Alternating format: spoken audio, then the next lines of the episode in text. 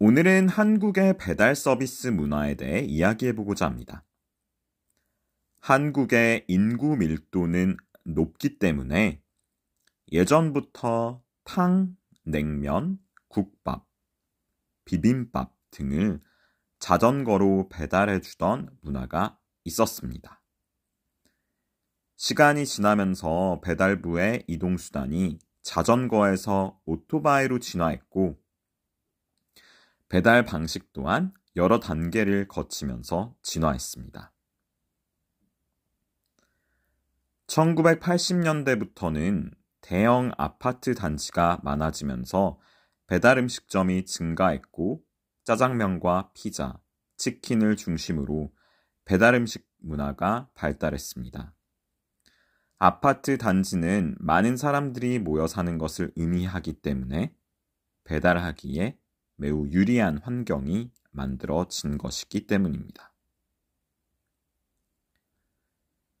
어플이 없었던 예전에는 전화로 배달을 주문했습니다.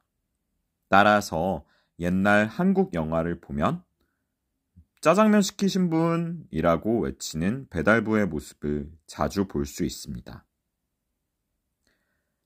스마트폰을 통한 어플리케이션 주문이 발달한 이후의 배달 문화에는 몇 가지 특징이 있습니다.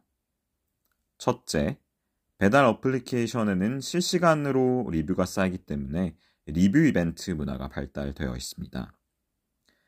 좋은 리뷰를 받고 싶은 사장님들이 리뷰를 기록하면 이벤트로 사이드 메뉴나 음료를 무료로 제공하는 이벤트를 하기 시작했습니다. 둘째, 배달비를 따로 받기 시작했습니다. 사실 배달 어플리케이션이 발달하기 이전에는 배달료는 음식값에 포함된 것이었습니다. 따라서 배달비를 따로 지불하지 않았었는데, 이제는 치킨, 짜장면 등 전통적인 배달 음식점에서도 배달비를 지불합니다. 셋째, 코로나19 이후에는 비대면 배달이 주류가 되었습니다. 서로 만나면 감염이 될 수 있기 때문에 배달부가 문 앞에 음식을 놓고 띵동 하고 배를 누르는 것이 표준이 된 것입니다.